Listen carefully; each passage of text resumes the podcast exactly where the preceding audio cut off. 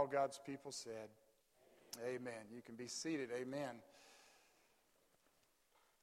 If you have your Bibles this morning, turn to Luke chapter 24 this morning. Luke chapter 24. And as you're turning to Luke chapter 24, let me just thank you again for the prayers for my wife and uh, for her family.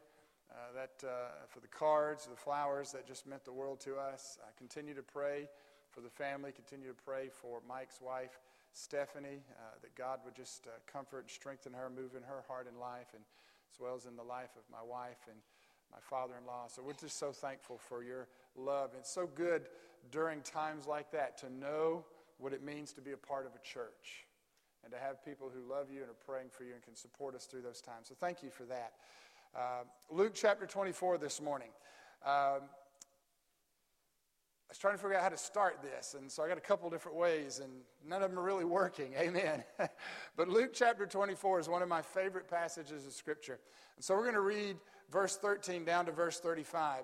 Haven't brought this. Look back, and I thought uh, as I was looking and praying about what to preach this morning and asking God, just kind of the Spirit kind of nudged me and says, "You haven't preached this yet." And I said, "How have I not preached this yet? This is one of the one. This is like one of my go-to messages. This is the one I love." And so I want to share that with us this morning and think about what church should look like. With that in mind, I want to tell a little story. A little story about little Johnny who was in school. It's always little Johnny. The story always starts with little Johnny. Amen. And so little Johnny was in school, and the teacher was trying to teach him about the senses, teaching the class about the senses. And so she called on little Johnny to use him as an example. Said, Little Johnny, uh, when you think about the senses, what, what would happen if you didn't have a nose? Little Johnny says, Well, I suppose if I didn't have a nose, I wouldn't be able to smell. It's very good. It's very good. Little Johnny, what would happen if you didn't have a tongue? So, well, if I didn't have a tongue, I, I, probably wouldn't be able to taste. And she says, very good, Johnny. What? She said, little Johnny, what would happen if you didn't have any ears? And little Johnny said, well, that's easy. If I didn't have any ears, I wouldn't be able to see. And she said, I don't think you heard me right. Let's try that again. Little Johnny, if you didn't have any ears, what would happen? He said, well, if I didn't have any ears, I wouldn't be able to see. And she said, Johnny, I need you to explain that to me because I don't think that's right. says, if you didn't, how is it that if you didn't have any ears, you wouldn't be able to see? He said, it's real easy. If I didn't have any ears, my hat would fall down over my eyes and I wouldn't be able to see. well, now, and it's funny now, it's, and, and, I say that, and all I can picture now is Brett with his hat, just wearing that, you know, but, but eyes covered. Anyways, there's a reason I tell that story. See, beloved, what we need to understand from Scripture is that hearing and seeing go together. If we're going to see things properly in this world, we have to hear from God. Amen. And so, hearing affects our vision very much so in the Word of God. And we see that in the story this morning, one of the most wonderful encounters in Scripture. And so it's after the resurrection. So in Luke chapter 24, I'm going to start reading in verse 13. I think I'm going to go ahead and read the whole thing for us this morning, all the way down to verse 35. But Luke chapter 24, verse 13, it says, And behold, I think I've shared this with you before, but if I haven't, let me do it again. If I haven't, let me do it now. If I have, let me do it again. Did that make sense? Amen. All right, behold.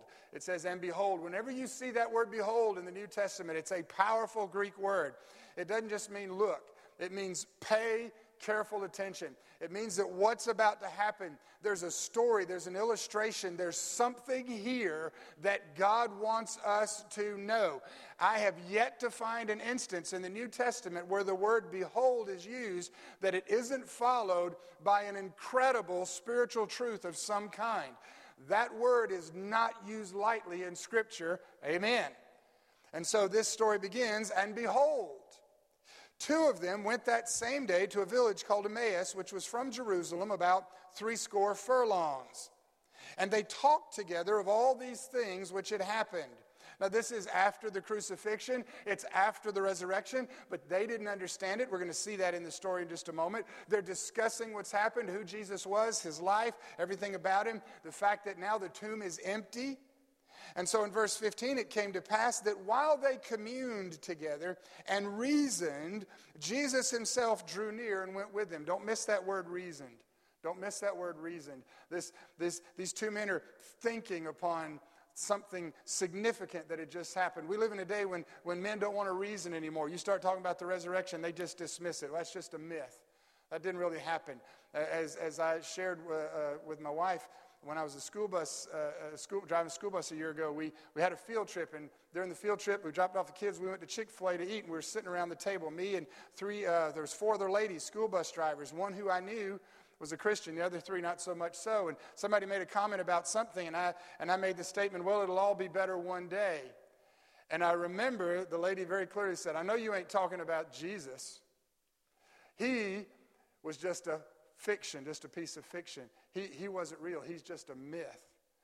Now, I started to respond, but before I could, the lady who was sitting beside me said, You know he's a pastor, right? At which point, the lady who made the comment quickly kind of got very flushed. Well, I, I, don't, it doesn't matter. I don't care. And, I, and, and, and, and so I sort of let it go. I said, It will get better one day. And we, the conversation quickly changed. But see, these men were reasoning together. They were having this discussion about what had happened. And it says that Jesus drew near. So these two men are walking, and Jesus comes up walking beside him. And they're walking and they're, they're conversing, and, and here he is walking beside him, maybe a little bit behind him. Don't know, but took a while because they didn't realize he was there. And when they did realize he was there, they didn't know who he was because in verse 16 it says their eyes were holden that they shouldn't know him. They couldn't see who he was. And he said unto them, What manner of communications are these that you have one to another as you walk and are sad? Of the King James wording. What is this deep dialogue you're having with such sadness in your voice? And verse 18 says, Cleopas, one of them whose name was Cleopas, answering said unto him, Are you a, just, are you a stranger in Jerusalem? Uh, have you not known the things which have come to pass in these days? And he said unto them, What things? And they said unto him, Concerning Jesus of Nazareth, which was a prophet, mighty in deed and word before God and all the people. And how the chief priests and our rulers delivered him to be condemned to death and have crucified him. And then verse 21 is powerful.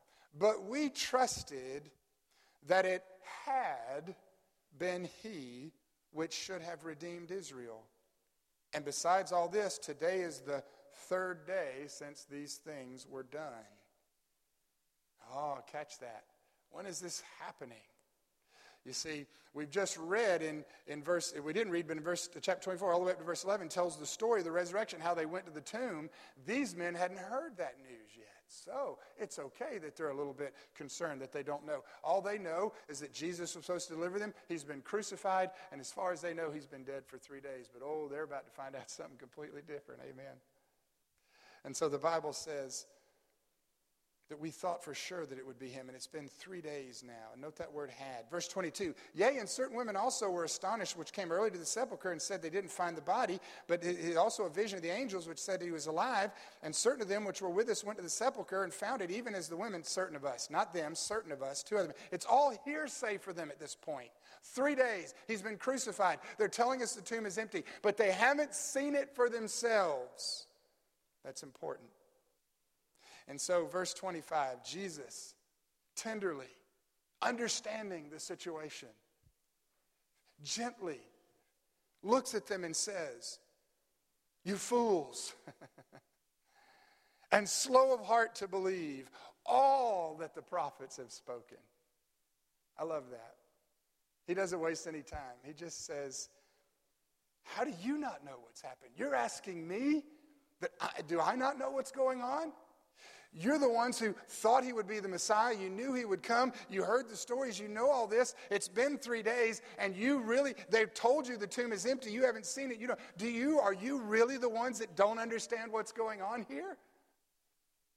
And so the Bible says in verse 26 Ought not Christ to have suffered these things and to enter into his glory? And beginning at Moses and all the prophets, he expounded unto them in all the scriptures the things concerning himself. He went to Genesis, Exodus, Leviticus, Numbers, Deuteronomy, and all the prophets. He went to the Old Testament in all the scriptures. I don't know what scriptures he used. I don't know how long this conversation was, but it was a long time because he took the Old Testament and he began to show them everything the Old Testament taught about Jesus.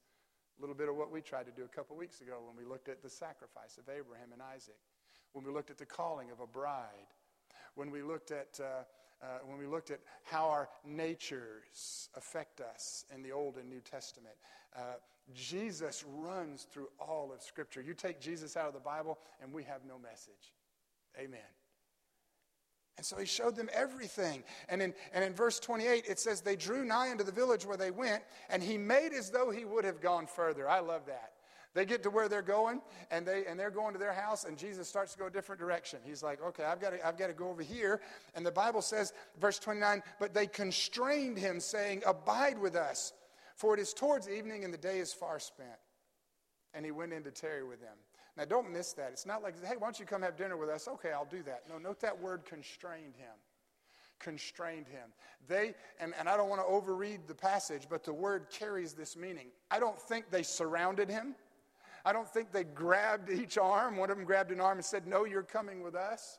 But that's what that word constrained means. Whatever they said to him, however they impressed him uh, upon him that they wanted him to come with them, they did it in such a way that he had no other choice but to go with them. Please don't miss that, beloved. Jesus staying with them didn't have anything to do with where Jesus wanted to, get, to go or do. It had everything to do with these men wanting Jesus to stay with them. They constrained him.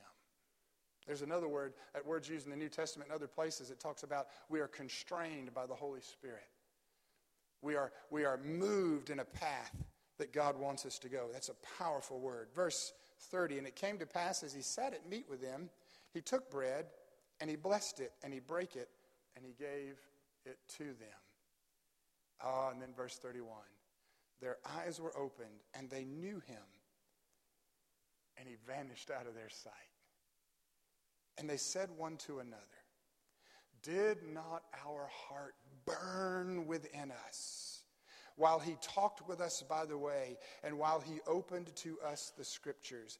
And they rose up the same hour and returned to Jerusalem, and found the eleven gathered together, and them that were with them, saying, The Lord is risen indeed, and has appeared to Simon. And they told what things were done in the way, and how he was known of them in the breaking of the bread. Now they're in on it. They've seen it. They've met him.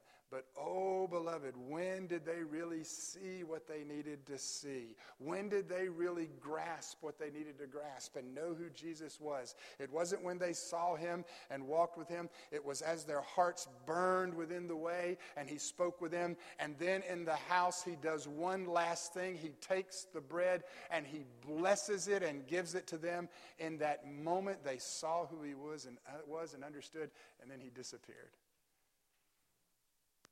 And so they go back and they're telling the disciples, this is real. Jesus is alive. Amen. So here's the thing that I want you and I to look at this morning. And I've got five things I want to share with us. I'm going to share it with us quickly. I want to bring this into us this morning. I want to think about this text this morning. What do you look for when you come to church on Sunday morning? Or for those churches that have church on Sunday night or Wednesday night, when we go to Sunday school, when we have a Bible study class, when we come together in the body of Christ, what is it that we are wanting? What do we want to experience? What are we expecting? Beloved, I want to suggest to you that especially on Sunday morning, the primary time of worship in the life of the Church of Jesus Christ in the United States of America, uh, that on Sunday morning when we come together, our desire should be nothing less than to hear the Word of God in such a powerful way that our hearts burn within us and we want to spend as much time with Jesus as possible. and, and, and beloved, look at verse 21. The Bible says, We trusted that it had been He which should deliver Israel. Too many of us, beloved, come to church on Sunday morning and we're living in a past hope. We're, we're, living in the, we're living in the past. We're, what we had hoped. Well, I had expected this and what we thought. And I just go ahead and tell you, beloved, I just go ahead and let us know that your life and mine is not going to work out the way you and I thought it was going to work out. Just go ahead and take that off the table. Amen. Everything you hoped and expected is going to be different. You might get a few things, but by and large, your life ain't going to look the way you thought your life was going to look. God has a plan completely different than you and I. Amen. So don't live in the past and what we'd hoped and what we'd expected. Don't live in the past. Don't live by what, listen, oh, beloved, don't listen by what tradition tells us. Don't listen to what denominations tell us. Quit living in the past. Live in the present. The Word of God, the Bible says the Word of God is quick and powerful and sharper than any two edged sword. It is alive, it moves and it breathes and it speaks to us as much today, if not more than yesterday. And we shouldn't settle for anything less than that. We are not, beloved, we are told that, that our hope is not a past hope. Our hope is a present hope. We have a present hope. And in 1 Thessalonians, we are told to sorrow not, even as others which have no hope. We are to be always ready to give an answer. 1 Peter 3:15, for the hope that is within us, not the hope we had, but the hope we have right now. Don't get so hung up in the past and forget that right now you're a child of God. You have hope. Your, your life has a purpose and meaning. They knew something of the third day but they didn't know enough. Oh, how many times did Jesus tell the disciples that he would rise again after three days? I did a study once and I counted 10 different times in the New Testament that Jesus said, and some of those are repetitious of one gospel telling the same story the other gospel t- told, but, but at least for us in the recorded word we have, it's like the gospel writers didn't want us to miss it, so they recorded it, even if another gospel writer recorded it, but at least 10 times, and I probably missed some others, where Jesus said, The Son of Man must be crucified, and after the third day he will rise again. He told them, he told them, I'm going to rise, I'm going to rise, I'm going to be crucified. I mean, even when he didn't give him a day, the Son of Man, I'm going to crucify it, and I will rise, I will be back, it's going to be okay. And then when he died, they were like, that's it, it's the end, it's all over. Like, not one of them got it. And it took seeing and experiencing something different in their lives. Beloved, don't get so hung up in the past that we, that what, what we look at and think is defeat is actually victory. Amen. Now, in verse 25, verse 25, it says, then he said unto them, O fools and slow of hearts, to believe all that the prophets have spoken.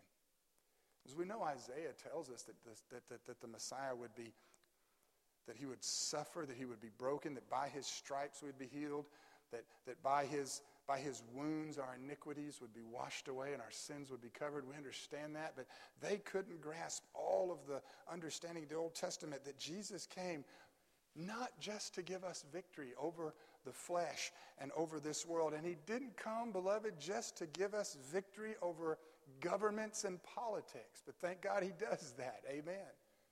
He came to give us victory over this world as a whole and to give us something that was eternal and would last forever and goes beyond the bounds of race and politics and nationality. And that's why when the gospel writers and the New Testament writers write, and when Paul wrote in the New Testament, he said that he has taken out of all of us, all of the many of us, and he has made us one body because there's one God, one Lord, one faith, one God and Father of all, red and yellow, black and white. They are precious in his sight. Jesus loves the little children of the world. He loves us old codgers too. Amen. Doesn't matter who you are, Jesus died for you. Now, that's introduction. Let me give you the five things quickly this morning. Number one, we need preachers, teachers, and leaders in the church who will engage the full counsel of the Word of God. You see that again in verse 25. All that the prophets have spoken. I grow so weary of hearing people tell me, and I've heard it way too many times in my life, of how I'm a Christian. I live in the New Testament. I don't need the Old Testament. Well, you know my stand on that. Amen. Beloved, you just threw out half of God's Word for your life when you dismiss the Old Testament. And the reality is, you and I know the New Testament doesn't make sense unless we see the Old Testament led up to it. And, and that's where the real victory comes in. And so we need preachers, teachers, and counselors who will engage the whole Word of God. We need in our churches men who will stand up and who will lead us as pastors and preach and teach the Word of God. Sunday school teachers, leaders in the church, and our Bible study groups, men and women who love the Word of God and love Jesus and want to preach and teach the truth to us. Not part of it, but all of it. Even the passages we don't like. All the prophets and all of the law. Amen. Even those passages that talk about how we're supposed to not be bitter. And right now we're living in a day when men like to be bitter. We're told to forgive, even though we're living in a day when men don't want to forgive. My wife and I had this conversation the other day, beloved. It's, it's amazing how a man, I think I shared it even on the Wednesday night Bible study or one of the devotions, how a man can live his whole life and looks to make one mistake and that mistake suddenly defines his entire life. Now, to be sure, you can make a mistake that's so great and so significant, it completely changes the course of your life. But it doesn't erase the good you've done in your past, and it doesn't change the opportunities to do more good in the future. We're living in a day, beloved, when we look at things that men did, not even today, but years ago, and we don't know how to forgive that. We don't know how to look at a man today and realize he's not the same today that he was yesterday because we don't know how to look at a man through the lens or through the eyes of Jesus. And we're not looking through the eyes of Jesus because we're not listening to the Word of God. There's no room, no place in the heart of a Christian for unforgiveness and bitterness. There's no room for that. There's no room for sin in that. As we, we need preachers who will stand up and say to us on Sundays, even when we don't like it and whether we, we don't think we need it or if we know we need it but we don't like it, we're going to try to ignore it. We need preachers who will stand up and say that, that, that there's a problem in the church, there's a problem in the world, and then name the problem. Amen. See, one preacher said that you got some churches, they don't even use the word sin anymore. Big churches, got TV shows and everything. Never hear the preacher use the word sin. You got other preachers that stand up, they'll talk about sin, but then they won't name them. You need to ask God to forgive you for your sins. I love that. I heard a preacher say one time, we get on our knees, we pray, we ask God. This is routine. We do this. We're good Baptists. And Father, we, we go through our prayer, and then at some point we say, and Father, forgive me for my sins. And I'll never forget the preacher stopped and he looked, he said, You ever prayed that and stopped long enough to listen to God as he responded by saying, Which one? What is it that we really want forgiveness for? Forgive me for my sins. I'm not going to name them. Why? Because I plan on doing them again tomorrow. No, beloved, we need the whole counsel of the Word of God. We need men and, who will stand up and preach the truth to us and tell us who Jesus is. And He came to deliver us from all of that. That's the first thing. Me, the second thing. We need an encounter. We not only need preachers and teachers who will give us the full counsel of the Word of God, but we need an encounter with the risen Lord. Our God is not in the grave. In spite of what Nietzsche said, and I shared this with you before, uh, Nietzsche, the old philosopher, the, the philosopher who said that God is dead. And he meant that in a number of different ways. The concept of God is dead, the power of God is dead. He meant that in a number of different ways, but he believed that God is dead. And I told you before about the, the guy I saw wearing the t shirt. Then on the front of it in big letters, it said, God is dead. And underneath you saw Nietzsche. Its name was signed Nietzsche. God is dead, Nietzsche. But as he walked away on the back of the shirt, it said, Nietzsche is dead, and it was signed God. well, oh, beloved, I'm not sure that's the most tactful way to approach the situation. But the reality is, man can say all he wants that God is dead. We sing the song, I serve a risen Savior. He's in the world today. I know that He is living, no matter what men may say. Amen. We need an encounter with the risen Lord. When you come to church on Sunday morning, my prayer for you and every church across this nation and around the world, when we come to church, we might, you, might, you might have drugged yourself in this morning. Somebody might have drugged you in this morning. You might have not felt like getting up, but you got up and you're here. Maybe there's people watching online. They said, you know, I couldn't make it to church, but at least I'm going to turn on and watch it. And you, you're, you're dragging and, and you feel just weighted down by the world. But by the time that any service is over, we ought to feel more alive and refreshed because we've been in the presence of the risen Lord than when we walked in. We ought to walk out with a pep to our step that we didn't have when we came in. Nobody at churches, they meet on Sunday morning and they come in too many churches. They come in divided, they leave divided. That is not what God wants. And that'll change, beloved, when you get the preaching of the Word of God. Amen. We need to know we serve a risen Savior. A living faith requires a living God. Verse 26 Ought not Christ to have suffered these things and to enter into his glory?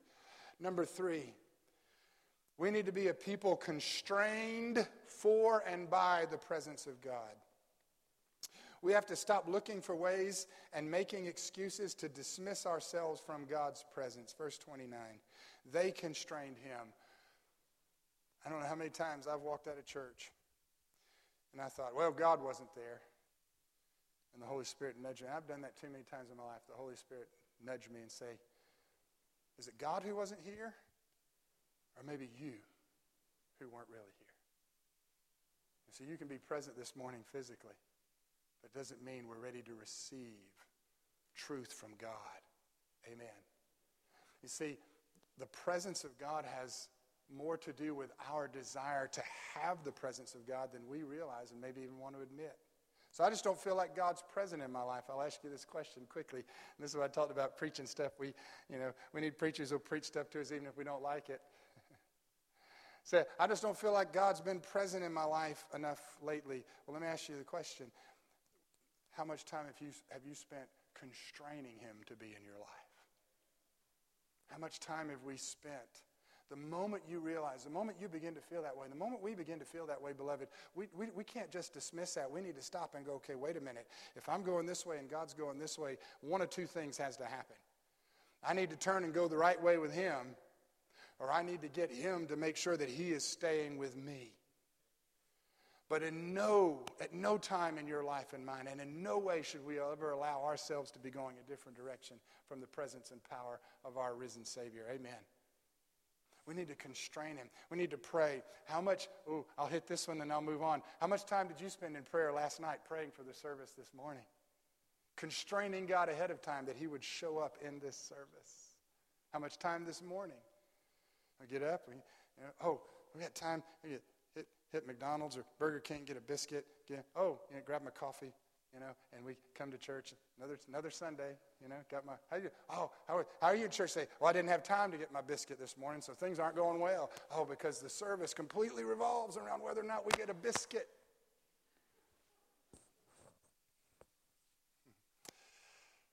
Beloved, when was the last time we constrained him to be with us and not to depart? Number four, we need God to speak to his people so that our hearts burn for more of him and his word. Verse 32. I love this verse. And they said one to another, Did not our heart burn within us while he talked with us by the way and while he opened to us the scriptures?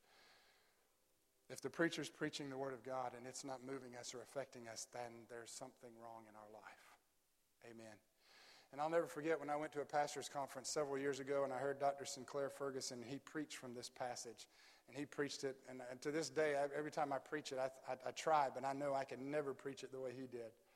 But as a pastor sitting out there listening to another pastor in a pastor's conference preach from this passage, he came to this verse and he made it very clear that when you finish preaching, when you say amen, and when you close the Word of God and the service concludes, you should not celebrate anything you have done as a pastor or said unless the people leaving say, Our hearts burned within us while the preacher preached the Word of God. Did not our hearts burn within us? We ought to long for that. And you come to church and the preacher's preaching, you don't feel that. You don't fix that by going up to the preacher afterwards and telling him. We fix that through prayer. Amen.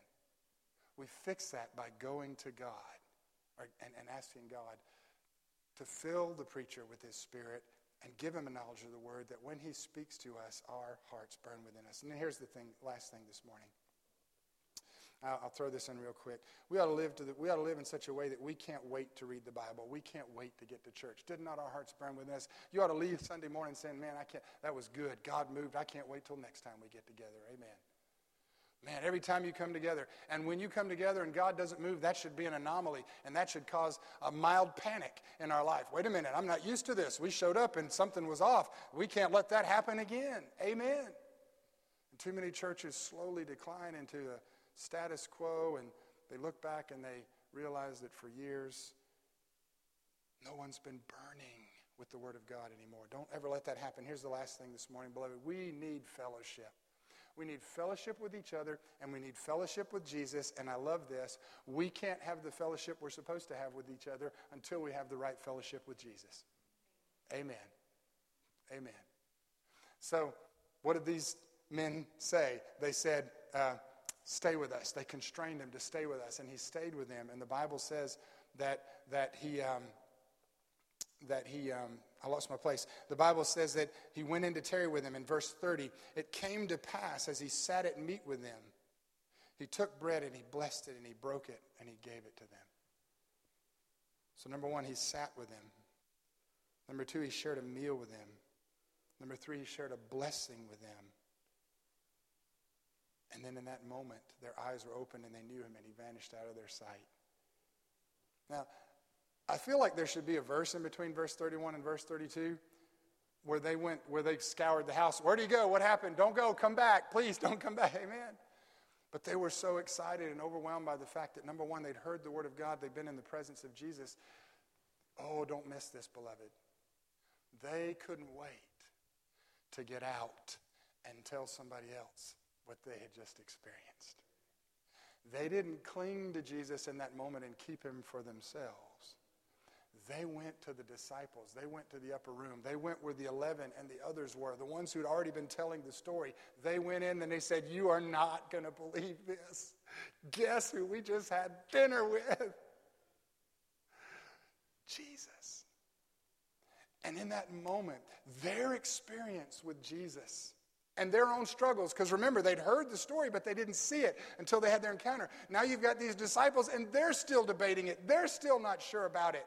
And so now you have two groups that are both unsure. Both have seen things they don't understand. But it's when they come together and share their experiences with Jesus that both of them increase in their confidence and their knowledge of their victory that Jesus has given them.